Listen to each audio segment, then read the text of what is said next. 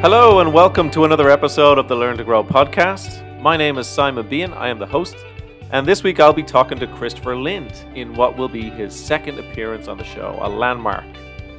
Christopher is the dynamic and engaging host of Learning Tech Talks and the founder of Learning Sharks, both projects that feature as part of his mission to shape the future of workforce development. He's the Chief Learning Officer at ChenMed and is a vastly experienced learning professional with a real passion for exploring not just how we do things, but why we do them. I want to explain quickly the premise of today's conversation because it is a little bit different. At the beginning of the year, top trends reports and 2022 predictions tend to pour out of the woodwork. And I love these reports, they're incredibly helpful, and I read them every year. But sometimes these reports can be overblown, they can lead to overreactions or exaggerations, or sometimes they're just inaccurate or missed the mark in some way. So we're putting our own spin on a trends episode, and we're calling it the airing of grievances. And this concept will be familiar to any Seinfeld fans. I will explain all of this in much more detail at the beginning of the conversation with Christopher. In our chat, we discuss trends that are so obvious they seem to have been there since 2001, the seeming desire of companies to retreat straight back to the office, the misconception that we can only connect in person, we look at the great resignation as a kind of collective airing of grievances, and the need and opportunity for internal job marketplaces. This was great fun for me. I hope you enjoy it. Here is Christopher Lind.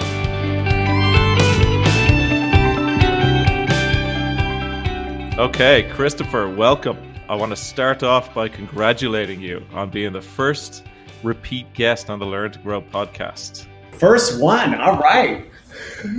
And of all the things that you aspired to in your career, uh, I'm sure this was, you know, at the, the top of the list. Top three, at, for sure, for sure, at least top three.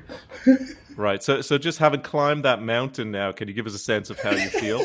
I, am on top of the world right now, Simon. That's that's. We'll just leave it at that. I, I don't know. There's not really much left for me now. That's the that's the only sense of disappointment I have right now is that now that I've achieved this milestone, it's like where do I go from here? where do I go from here? It's all downhill. that is the downside of being a victim of your own success. That it's true. It's a, astutely put. Christopher, we're going to have a bit of fun today. Uh, in an episode we are titling "The Airing of Grievances," uh, a, a, title that will be familiar to to any Seinfeld fans, uh, and I'll explain the rest shortly. But First, can you give me a sense? Are you just how big of a Seinfeld fan are you? Uh, you know, on a scale of one to I know every episode. You know, where do you fit? Oh wow! If ten's like a, I know every episode, I'd probably say I'm like maybe a seven then, right? Because I've probably seen every episode at least once. Am familiar uh-huh. with most of everything on it. But like, if I could sit and quote every episode or go, "Oh yeah, that's that's this season," this I'm I'm not quite there. Yeah. So, just to set this up uh, and to explain the premise of today's conversation. So, George, uh, who you mentioned, his father, Frank Costanza, is this gregarious, idiosyncratic, slightly unhinged character. And frustrated with the religious and commercial aspects of Christmas, he decides to create his own holiday called Festivus. Uh, and it has a slogan which he proudly declares is a Festivus for the rest of us, right? And th- this holiday includes many things. Uh, it includes a pole instead of a tree because he, quote unquote, finds tinsel distracting. It includes feats of strength. Uh, and, and perhaps most comically, it features the airing of grievances. And so during the ceremonial airing of grievances at the holiday dinner, Frank Costanza declares loudly, I've got a lot of problems with you people, and now you're going to hear about it. so, to tie in here, uh, we are in the season of trends. Uh, all of the trends reports are coming out for 2022. And trends are incredibly helpful and informative. You know, these generalized nuggets of wisdom that can help us understand global shifts and, and corroborate some of the experiences that we've had ourselves at our own companies or in our own roles. However, sometimes these trends can be kind of overblown right? And they can they can lead to overcorrections. They can lead to misconceptions and, and sometimes just flat out mistakes. So today christopher you and i we're going to have our own ceremonial airing of grievances l&d style. Uh, and in your role you wear yes. many hats. You know you have a role as a chief learning officer you host learning tech talks and you meet with these uh, tech companies and, and talk about emerging trends. You are passionate about professional development for l&d folks. So christopher i'm going to turn it over to you to begin the airing of grievances. You know the thing is though i've got to say i don't know that i can i don't know that i can do unhinged frank costanza. That's the only thing. As much as i'd like to as much as i'd like to it will have a little more diplomacy in our conversation than Frank Costanza will, although it would be humorous to just totally unload unload on things. Because to your point, I think that the trends piece there's value to it, and I think that you, you bring that up. I mean, is it is it valuable to see some of this stuff and just kind of pressure test? Hey, am I on the right track? You know, have I had my head buried in the sand for good grief, how knows how long type of a thing? So there's value to them. But but speaking of one of the the trends that frustrates me that I keep seeing that honestly we've seen in 2021 and 22 like let's talk about this whole oh we're going virtual or hybrid now like things need to go digital. To me this is one of the frustrations i see with a lot of these trends where sometimes they're just uh, painfully obvious. Like yes i know we're going digital and and that's where it ends. You'll see it in the trends where it'll go, well, we're moving into the digital age. Like 2001 called, it wants its trends report. So so in, in that sense, that's probably one of the ones that I see now. That to your point of overblowing it, a lot of this talk of we're moving into this digital age or oh things are going virtual and hybrid. It's as though it's new and in many regards, this is, I mean, none of this is new. This is, unless you really have been under a rock, a lot of the things that are coming out right now are not new trends. So update that trend for me then for, for 2022. if you're not going digital at this point, get off your ass. Like, I mean, honestly, like that's, in, in some ways, that may be kind of a crass way to say it, but realistically, the trend should almost be like if you aren't on this trajectory, get on it or get out is, really kind of the point we're at now. I mean, again, has this been growing for a long time? Yes, but by 2022, if, if you're still kind of like toying with whether going digital is really a priority, I, that that's concerning. I would say it's reached a point of that's concerning. That shouldn't be a hey, we should maybe consider this for 2022. Uh, an extension of that that I've noticed is that even though we've had this, you know, we made a shift in 10 days that people said would take 10 years. Yes. We can do it. We've done it. Yet there's still this anxious, nervous desire uh, for a lot of companies to retreat back to the fully in person approach to things. No, I agree. In fact, I was reading a research report this week. I'm going to post about it later this week. That I was looking at the data points. It was asking questions about, you know, moving digital, moving into this digital virtual world, and the reasons why people are doing it. And at the bottom of the list was it's in the best interest or it's the direction we need. Everything at the top was like we have no other choice. Uh, there's you know, th- and you're like, what? Are you you're seriously at this point still only doing it because you have to, not because this is the direction that you need to go and that you should have been moving all along. So that to me was concerning seeing, and that that was just an, an analyst report of people are still in many regards doing this because they feel like they have to, and it's like a second class alternative versus really embracing the fact that no, this is this is better. You can do more with this. And that's still that's still not where we are. We haven't reached that yet. One of the things people point to when they talk about the need to have some sort of in-office presence is that there's there's a need for connection and for people to see people and be in front of people. Uh, it, it seems you're shaking your head. It seems like there's a grievance you'd like to air. so I get really frustrated with that, not just in learning and development, because I deal with this even with my own family right? Because with COVID and honestly, with six kids, going anywhere is is eh, something that a lot of times we just don't like to do because it's like, are you kidding? We might as well just move at this point if we're going to go somewhere. And and you'll hear that a lot where people go, well, there's just something about it, and it, it irks me a bit because I'm like, define it. Because I can tell you right now, if we go underneath the it and you can actually define what it is, I can replicate that digitally. No, I mean, with the exception of maybe, Simon, if I wanted to give you a hug in 2022, I can't do that digitally yet. But pretty much, other than that, and maybe sharing some scents and foods together, there's really not much that I can't do digitally. But I don't think we've taken the whole, okay, but what is it? So we say collaboration.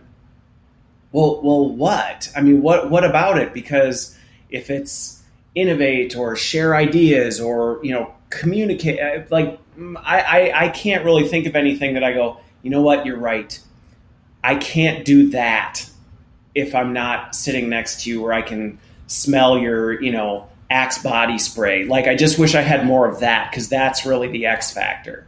Tying some trends together here. We think about the Great Resignation, right, which yes. is is fully underway, and basically look at the Great Resignation as employees collectively airing their own grievances. yeah, I've got a lot of problems with you. Is pretty much what they're saying right now. Frank Costanza should be the symbol of the Great Resignation. People have basically said, "Look, we want purpose. Yes. We want autonomy. We want flexibility. We want growth opportunities. We want healthy cultures." And we're not getting that. That seems connected and related to what you're saying here about you know the, how low down on the list is the fact that this is a better option. Yeah, it's concerning. It's concerning to me, and I think that um, you know if you're going to put that on a trend report, like there's a trend. That's a concerning trend. Is that we're still seeing this as like a we have to do it, and I'm just waiting till I can go back to what I did before versus I get it, and now this is where we should be going. Do you think organizations are understanding the importance of a healthy workplace culture where you know individuals have flexibility and autonomy and all of these things that we hear about? Is the penny starting to drop? I would. Uh... yeah, yes and no. Okay, and and it's a yes and no for the sake that are we trying more than we ever have before? I would say yes. Is there a greater recognition that hey, you know what? how the workforce feels about working here matters. And we can't just say, well, if they don't like it, they can move on and we'll find someone else. And that I would say is a positive trend that, that the organizations are listening more toward, okay, how do we think about you know the empathy, the needs of the employees? I think what I'm seeing the, the concerning trend is is we're still trying to say, okay, so what's the box we need to shove everyone into now? clearly the box we had before wasn't working. So let's build a new box and then let's pack everybody into it. And so there's a lot of debate around like what that box looks like and what's the dimensions and what should we make that box out of. Instead of saying, are you not hearing what the workforce is saying, which is, I need the flexibility to make those decisions. Like, yes, give me some guardrails, but stop trying to force me into some box that doesn't work for me. Stop trying to cast the widest net and, just say, you know what, these are the most important things. Make sure those are getting done, and then we're going to kind of let you, you know, we're going to let you figure that out because that's really, to me, what the workforce is asking for. You know, this flexibility thing. We saw this huge trend, this huge debate of, well, is in office better or is remote office better? Wrong question that's the wrong question to be asking. The right question to be asking is how do what are the most important things to focus on so we can just let people decide what they need instead of trying to argue over well is 2 days remote work enough or do we really need 3? Like you're missing the forest through the trees. In your role as chief learning officer, you know, in the last few years, have you noticed a bigger appetite for learning from employees and and just general, just people generally? um, see, I, I, answer a lot of things with yes and no. Uh-huh. Is there a greater appreciation and desire for people to learn? I would say yes. You know, I think people have are questioning: Am I doing the right things right now? You know, do I have the skills to be successful in in the workforce? Type of a thing. So there is an attitude of yeah, I'm, I'm interested in it. is that translating to do people want more of what corporate L&D has been dishing up for the last however long? I would say if you're looking for that correlation, the answer is a good chance it's not. Mm-hmm. Because again, going back to this personalization piece, if they're not necessarily going, man, I really need development, so I want to fly to corporate for a week and, and sit in the classroom. That's not the kind of desire that's it's growing in people. It's more this I have a need for development, but it's really unique to me, and maybe I need some guidance on how to figure that out, and I'm willing to explore new things. Uh, so I would say, yeah, the desire's there, and I think this is where, from a trend standpoint, L and D needs to figure out how do we better merge and mold to that workforce instead of going, hey, great, there's a greater desire for learning, so let's try and push our wares harder. I wonder too if that's connected to an increasing need for kind of internal marketplaces uh, where people have more internal uh, mobility, say in in organizations. Uh, if we think about the Great Resignation, to one of the things I've noticed in that is people are realizing if I want to pursue an opportunity or something different, that has to be somewhere else, right, at a different company. Um, right. So, do you see, you know, linking that to what you were just saying? do you see a, a, move towards kind of more internal mobility? And you know if there is a greater appetite for learning it's learning to grow within a company as opposed to having to go elsewhere to find something new? I think there's a massive opportunity for it right now. I absolutely think there is. I think to your point you, you brought it up. I think right now the perception and why we're seeing so many people resign is that there is a perception that what i want isn't here and that's not the case. I mean, you look at a, at a big organization, when you think about the diversity of opportunity in an organization, it's like, no, it's here. You just probably don't know about it or haven't figured out how to connect your skills or your abilities to those opportunities. So I think there's a huge opportunity for it right now. I think the challenge is there's a lot of work to do to get us to that point because in the conversations that I have with with just employees in general and with organizations, there is a little bit of a grass is greener perception from the workforce. And I don't think employees we talk about skills and and behaviors all the time in L&D as though it's our second language. To most people, they don't think in those terms. So if you told somebody, you know, well what skills do you use in your job? Most people would just be met with a deer in headlights look like I, I I have no idea what you're talking about. So the challenge is, is that is why I think the workforce is struggling to connect those dots because they don't see the connections. So they may just go, well, I'm gonna I don't like this company anymore. I'm gonna go try and do the same thing at XYZ company because they're offering me 10 grand more a year when in fact it's like well but do you even really know what you love? Because maybe you hate 80% of the job you do and if you were to mobilize to a different function or role you may be happier. And i think that's the opportunity we have right now is to help people unpack that. I know you're big on intentionality. It sounds like what you're saying is people need to be more intentional and deliberate and aware of you know their own skill sets and how they might fit in the broader set you know within their organization and elsewhere maybe. Yeah. Well and i think that's just it is is the question of you know if you talk to some folks now they'd say well i'm not happy in my job so i'm looking for a new job. And if you were to say well what do you, what do you want in a new job?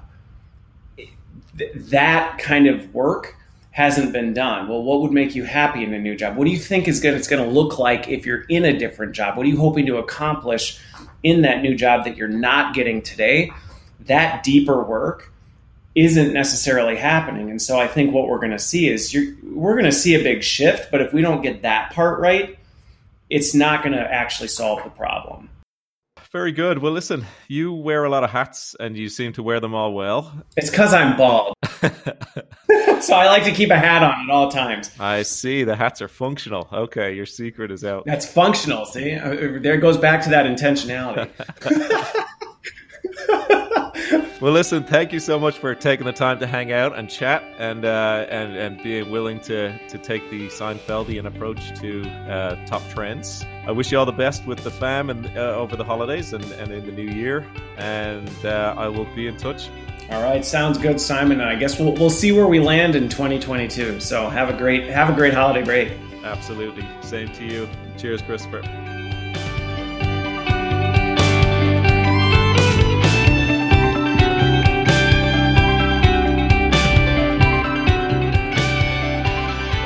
That was Christopher Lind. I hope you enjoyed our unconventional take on a trends episode. I really appreciate Christopher making the time and having the sense of humor to accept this proposal. Uh, as usual, I've added any relevant links to the show notes. Thank you guys for taking the time to listen. Take care and all the best.